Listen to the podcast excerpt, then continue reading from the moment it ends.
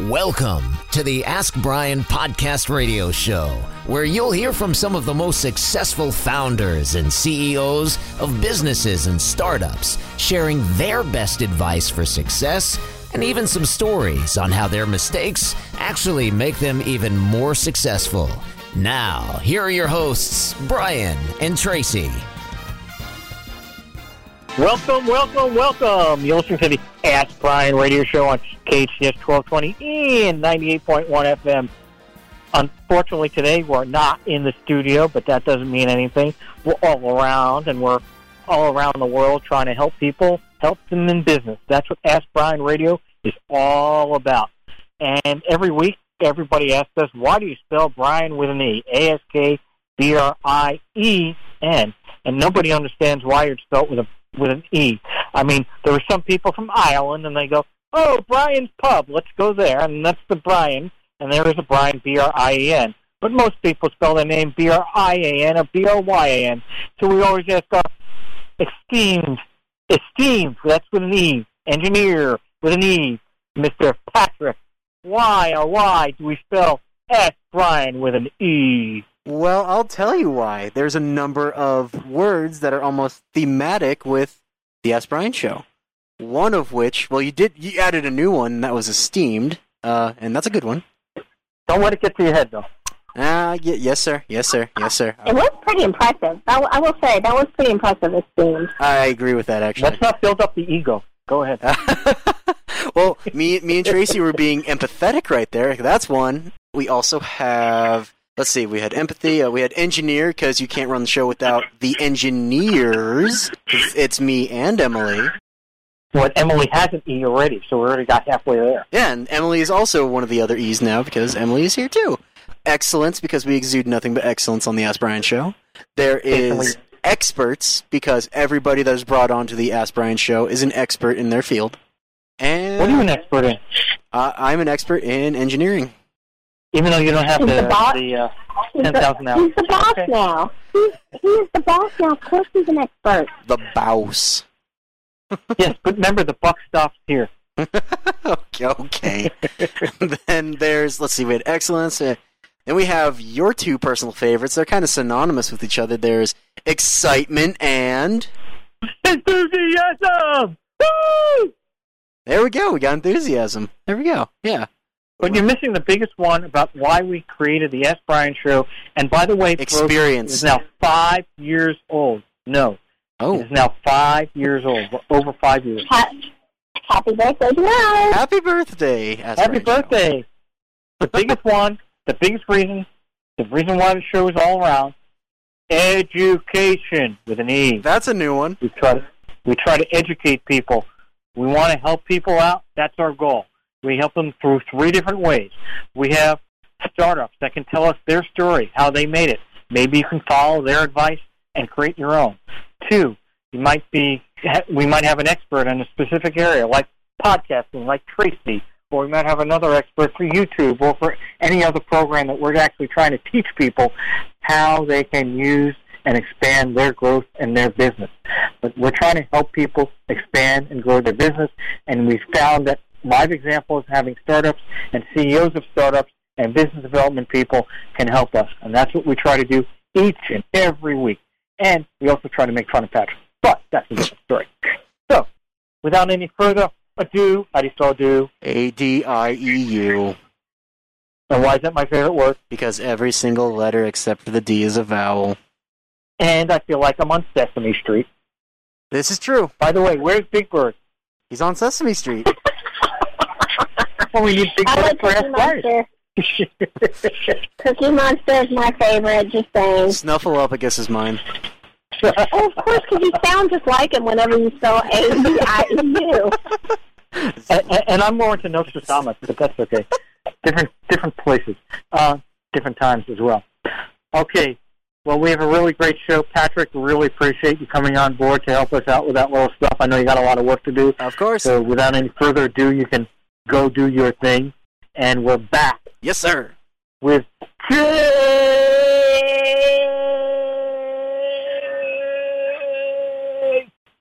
Jake, you there?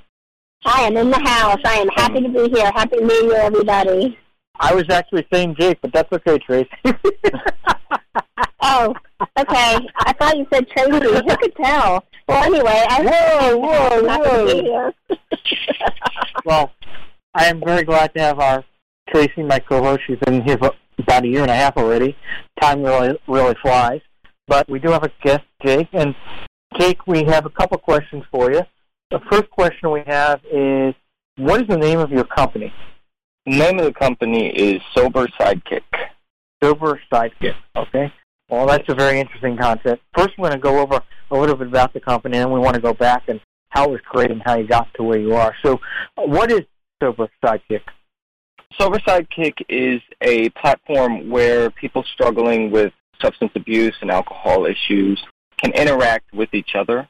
So it's a platform that is, we call it our give to receive algorithm that is kind of the secret sauce of everything that we do, where it promotes user to user connection, right? Because the one thing that we know about substance abuse and alcoholism is that it thrives in isolation. So the best way to counteract that is to promote connection between people.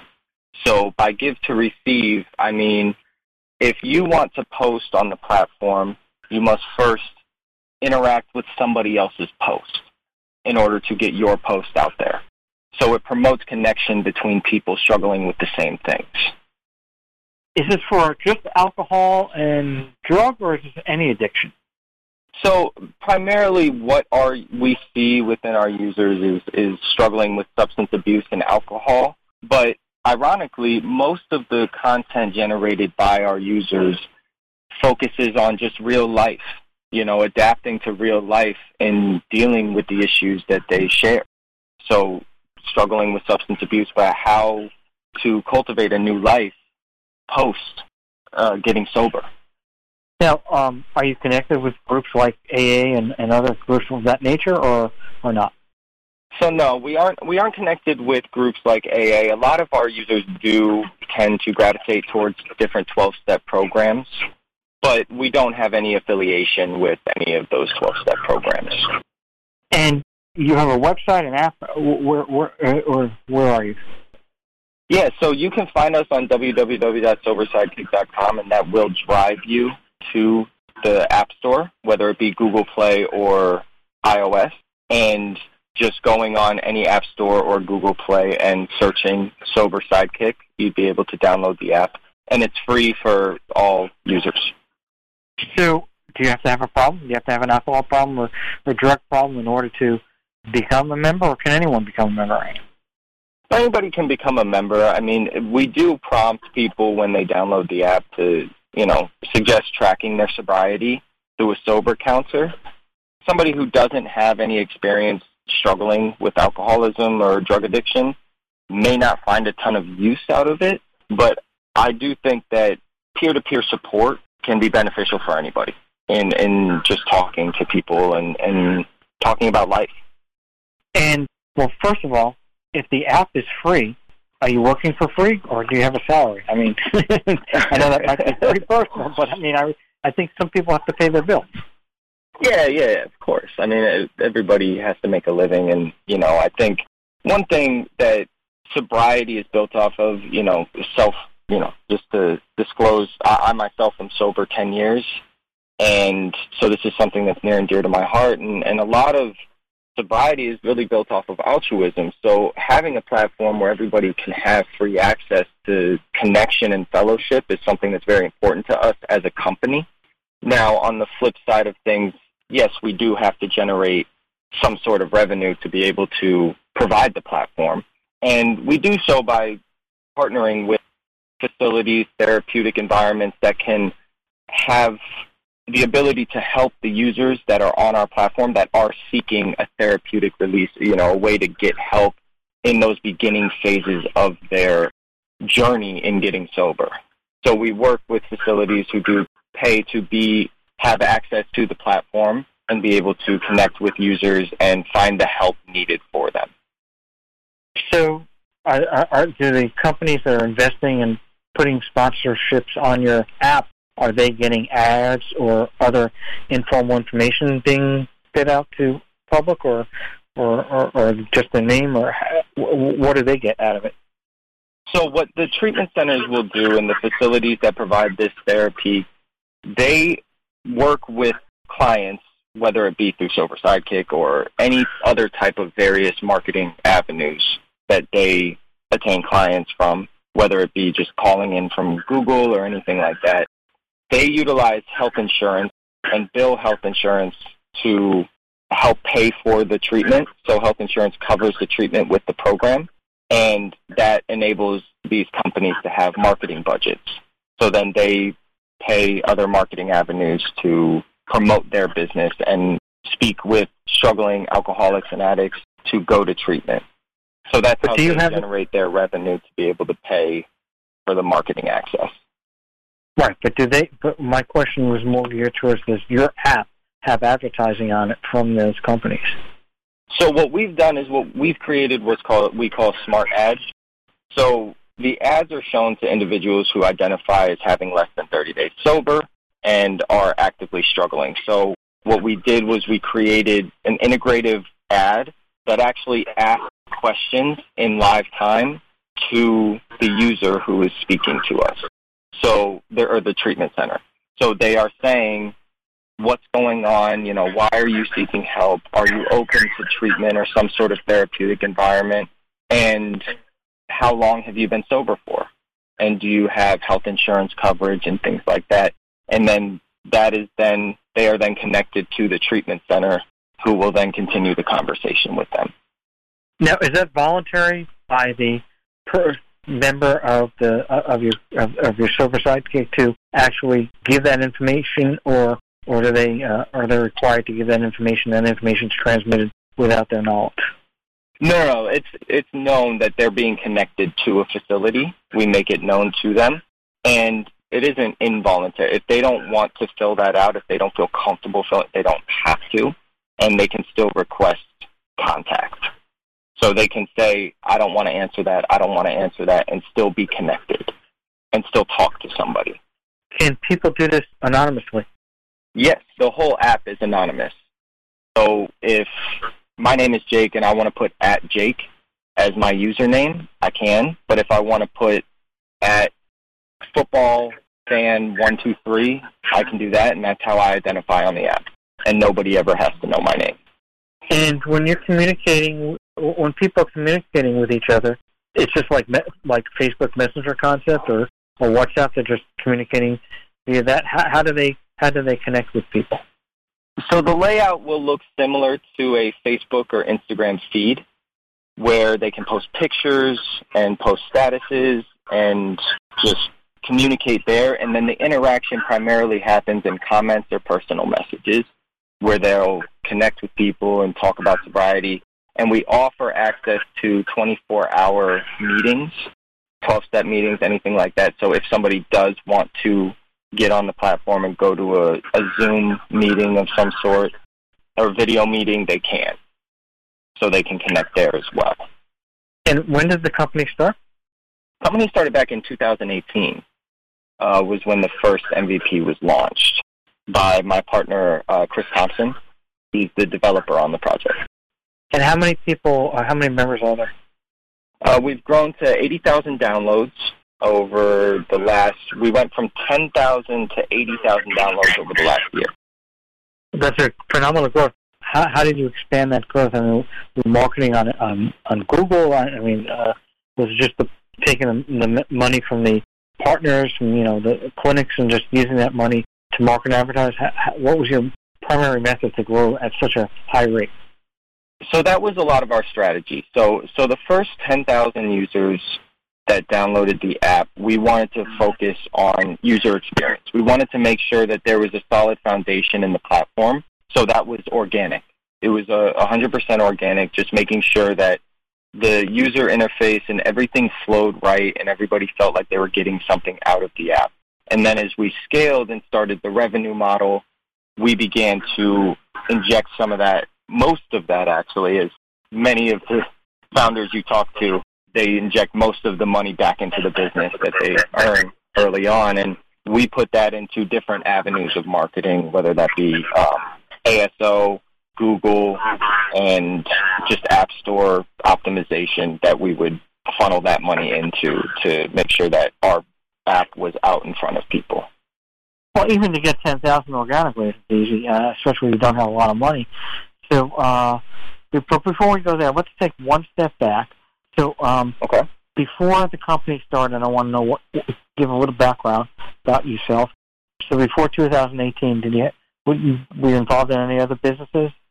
Yeah, so I have personally, from the age of 19, so that's when I got sober at the age of 19, and I have only worked in the substance abuse field.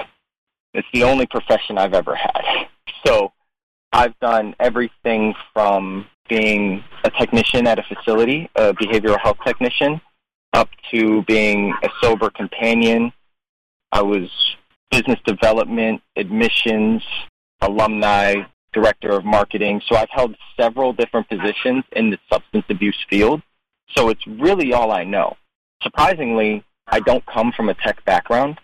I come from the treatment background, but it's kind of the perfect fit in doing this and in dealing with this demographic of people because it's an understanding of the type of person. I firmly believe it's hard to it's hard for a non-alcoholic to help an alcoholic. There has to be a sense of relatability there, an understanding and saying I've been there, right? And that's where all of my passion lies is making sure. And I learned this at 19 years old was that I want to give back. All I want to do. I want to make sure that I'm helping the next person with no motive, right? It was just out of pure this is my life has changed and I want to give that back to other people. So that's my whole background. Now, the company is owned by you and this other. You said you have a partner, correct? Yes, so there's three partners and it's it's funny because I have to call them by their last name because it's two Chris's. It's Jake and the Chris's. One is Chris Aberme, and he handles most of our marketing from the download perspective. And then there's Chris Thompson, who is the original founder and the developer on the project. And he is, that's Chris Thompson. So it's Jake and the Chris's. Sounds like a rock band. Or Sorry? JC. Sounds like a rock Yeah. band or like a JC for Jesus Christ. But okay. yeah. yeah. I mean, Jake and C squared. part, right? exactly. Yeah. JC squared. A little different than E- EMC squared. But, um, Yeah. well, how did you three of you get together? So I know Chris just through the treatment field. Chris and I connected a few years back, and we just stayed in touch and continued to stay in touch. And I knew what he was working on, and he knew what I did for a living. So when we reconnected, he called and just asked for some advice, and I, I sat down with him several times, and that eventually formed into me becoming a partner of the company and a co-founder. And um, the other Chris, I feel like I have to say their last names, just refer to them as their last name.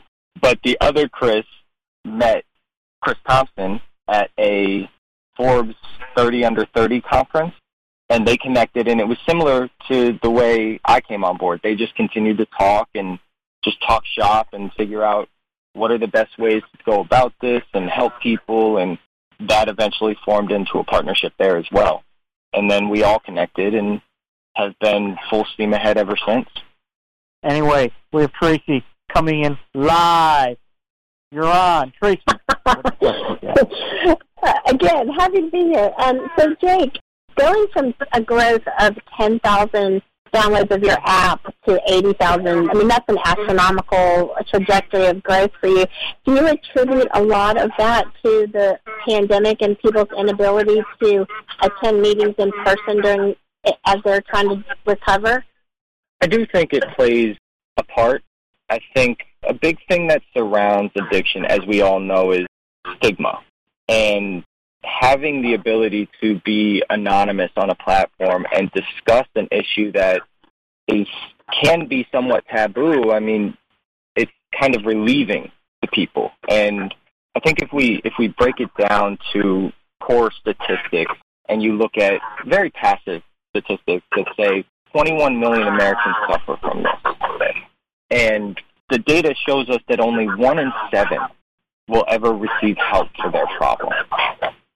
So that asks us what is happening with the six out of seven who never receive help and why aren't they receiving help? And when we look at that, we see psychology talking about how stigma is the primary reason behind it. So offering this during a time like this over these last two years, I do see as playing a part in some of that growth. So I know you mentioned earlier that you're connected with the treatment centers, and my question to you is, I understand that there benefit from being connected to the people who download the app, but how are people finding out about the app in the first place? And how are you being able to credit that amount of growth to, is it the organic marketing efforts? Are you doing digital marketing? Are you investing in um, strategic partnerships? How are people finding out about Sober Sidekick? So we're personally doing some targeted marketing. We get a lot of organic growth as well, simply through people going on the App Store who are curious about getting sober. This may be the first time that they've ever thought, maybe I need to take a look at my drinking, or maybe this this is getting out of hand, or I had surgery and I've continued to be taking these painkillers that I got, and it's becoming a problem in my life. And maybe they just want to track their sobriety, or they want to talk to somebody. So they'll look up addiction app or sober counter or different things like that, and they'll come across our app. And we do have targeted marketing to make sure that we're getting in front of the right people so I think it's a healthy blend of everything that you've mentioned that has led to this growth. I mean, you know, our goal with that growth is to make sure we're still providing the same attention to detail that we provided day one. And what is the average age demographic that's using the app? Do you find because of the technology piece that it skews younger, or are you seeing all ranges of male, female, and, and all different age demographics? I see it, it I it's really a melting pot, which only approve it, it only kind of validates what I was just talking about where you know there's there's a large demographic of people that have never been introduced to a form of help for themselves. So curious demographic of people seems to just be downloading the app and it's really a melting pot. I mean, I can't put my thumb on any specific key demographic that's downloading it. It's really a mix of everybody, which we love because then you get different backgrounds communicating with each other and educating each other on different aspects of life. And when people, because they remain anonymous on the app itself, but when people sign up for the app, are they providing you this kind of qualitative data about themselves? We don't ask gender, we don't ask age, but we do see certain things about it simply because we do like to promote that anonymous feature where you don't have to identify as who you are. So we don't we don't ask a ton of questions when people are downloading the app because we want them to get in and start interacting, start helping each other, and supporting each other. And so is your only monetization stream right now the connection between you and the treatment centers or clinical clinicians and recovery centers? And if so, what are the areas where you think you might be able to expand revenue streams? So currently, yes, that's that's the only revenue stream. We are looking at several others, and I think personally, just from my own background, I mean, from my own story, I can tell you that when I got sober, one of the primary things that I was told by most people was, "Man, I wish I got it when I was your age." And what that leads me down the road of is well, I was in college when I got it, and I think there's a huge demographic in college when it comes to this where some people are starting this journey that doesn't have a very pleasant ending. And if we can start communicating with college students and start talking and being on college campuses, I think there's a huge opportunity to, one, destigmatize, and two, provide some real help on those campuses. And offer peer-to-peer support there. Well, you bring up a good point because I understand that one of the most important things about recovery is other people being able to relate to other addicts and alcoholic success stories. And they there's um, part of the 12-step program where they actually have, in essence, meetings where speakers share their stories of what what it was like and what it's like now and you know and what happened. Do you have a format through your app that people can actually share their stories outside of just a conversational exchange? So those are those are certain things in the works for us right now where we're working on different features that can enable that, where there can be groups that are put together and different opportunities for people to share their stories on the app. Do you have plans, like, for example, to expand past the people that are struggling with the addictions one on one, maybe to replicate like an, an Al Anon model where friends and relatives and people who are impacted by the addict behaviors and patterns have a, maybe an app that could help them as well?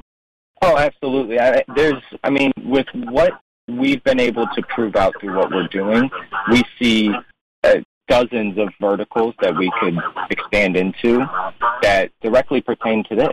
So from the Al-Anon piece, I know that personally, without the support of my family through my process, I mean, thank God they found Al-Anon because the support of the family is such a good foundation to build a life of sobriety off of. So we see a lot of that. Right now, we're very hyper focused on what's right in front of us. We do have several things that we are working on in that regard from a vertical standpoint. But yeah, to answer your question, yes, we do. We do. We have discussed all of those things, and we are working on on certain aspects when it comes to that and family support because there's a ton of value there. And one of the things that has really, um, as a result of the pandemic, that has really come much more into focus um, by people working more remotely, so therefore more isolation, or even the whole concept around the whole great resignation of people quitting their jobs because of workplace environments and things like that.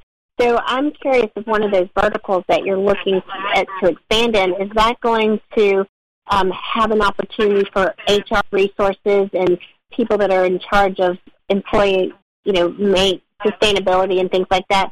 Are you going to have an opportunity to expand to work within the workforce culture? Yeah, we've actually spoken to a few employee assistance programs about just that. And the thing about it is that there's a lot of people, because in my time doing admissions in treatment programs, I did find that a lot of people didn't understand that there was a lot of resources available to them to be able to take work off and go get help for themselves. There are certain things that employees aren't educated on that they do have through their their EAPs and their unions and different things. So we do want to expand into that area, and we have had some meetings about that in helping the workforce because it does get toxic. It can get very toxic. It can get toxic in the treatment environment. I've seen it. So we do want to be able to provide space for that. And do you see that as basically creating a whole separate app, or would you do that in terms of like having integrations between HR resources and conversations with the people on the app? I'm just curious how you think you could expand not only just the workforce, but you're also talking about expanding into family resources and things like that. Is that going to be like separate technology? Uh, I think it would begin with integrations into the app because if there's one thing that I do know about sobriety and getting sober, is it's a lot of it is about fellowship, and maybe you don't want to talk to your coworker in sales about getting sober, and you'd rather talk to somebody in a different state that has a similar job to you, and so I think that having integrations into the platform as it stands would be more beneficial early on as we understand more what these demographics are going to call for. One thing we've done this whole time is let the users on the platform determine what we do next. So watching what the data is telling us and then making our next move from there, which is what led to the partnerships with treatment programs, where we saw that a large number of our users that were downloading the app needed help, needed therapeutic help, needed residential treatment, needed some sort of therapy to help with their problem because they were so early on. So I think it would begin with those integrations and expand from there. Is there a way for you, based on your user experience, is there a way for you to track people who come onto the app and maybe stay sober for a certain period of time and then relapse? And then my purpose of the question is to really say, like, if you were able to have some sort of success story rate and percentage rate, I know that's one of the biggest challenges with recovery and anonymity is it's really hard to get data on people who relapse and who don't stay sober or who stay sober and relapse and then come back. So is that something that you're able to predict behaviors or able to provide success stories around? Yeah, so that's uh, that's a great question uh, because it is so important. Having run alumni programs in the past, that's something that's important to me and, and our company. And we have a user resource center that does engage with the users that do go to seek help to try to make sure one, are you engaging in the program, following up, making sure that hey, is everything okay? Do you enjoy the program? If not, like, you know, we, we're here to help you however possible. And are you staying sober? How is life after going through a program? Or how is life after starting therapy? So we are beginning to track that. It's still early on to where we don't have enough yet, I think. We're getting there. We're getting closer and closer every day to where we can have some more substantial outcomes data. But as of now, we're, we're continuing that contact with the users who do engage. And are you able to connect people from an accountability perspective, like when they, in the terms of recovery programs where they use a sponsor versus a sponsee and have someone who has a lot more tenure in sobriety, like you were sharing, you had 10 years of sobriety. Do you have a program, I mean, is within this accountability partnership, sponsor, sponsee, is that something that your app offers to help people as well? So there have been instances where people have found a sponsor on our app and worked with that sponsor outside of the app, but that's not currently something that we have integrated into the app where there is sponsorship within the app quite yet. Those are those features that I was talking about that we are developing right now, but they are not currently existing in the app as we speak. In kind of stepping back for a moment in terms of one of the things that we always like to ask is what has been some of your biggest learning curves as an entrepreneur? You you know you shared with us that your primary background is the recovery field, so you're obviously an expert in the recovery business. But what has been some of your biggest learning curves as far as participating in the startup and helping grow this organization? Technology. that has been the steepest learning curve for me. I know that my partner Chris has given me books to read I've downloaded courses on Udemy. I have tried to accelerate my learning when it comes to technology as much as possible. From an entrepreneurial standpoint, I think the biggest thing I've learned is patience. It's learning when the time to press the gas pedal is correct. Because I think when you believe in what you do, like we do, and you feel that you have something good in front of you, you want to press the gas pedal to the floor every day. And while us as individuals are pressing our own personal gas pedal to the floor every day as entrepreneurs, sometimes it's not best to do that with the business and understand that there is a patience that's involved in it. And that's been steep learning curve because me, I'm ADD. I am, you know, I want to go 100 miles per hour 100% of the time. So me reeling that back and saying, okay, let's be patient about this. It's been significant learning curve for me. So, Jake, some people have said, all right, I don't have an iPhone, I don't have an Android. Yes, I'm in the, that one percent category in the world, but I want to participate in this in this app. So, what can I do?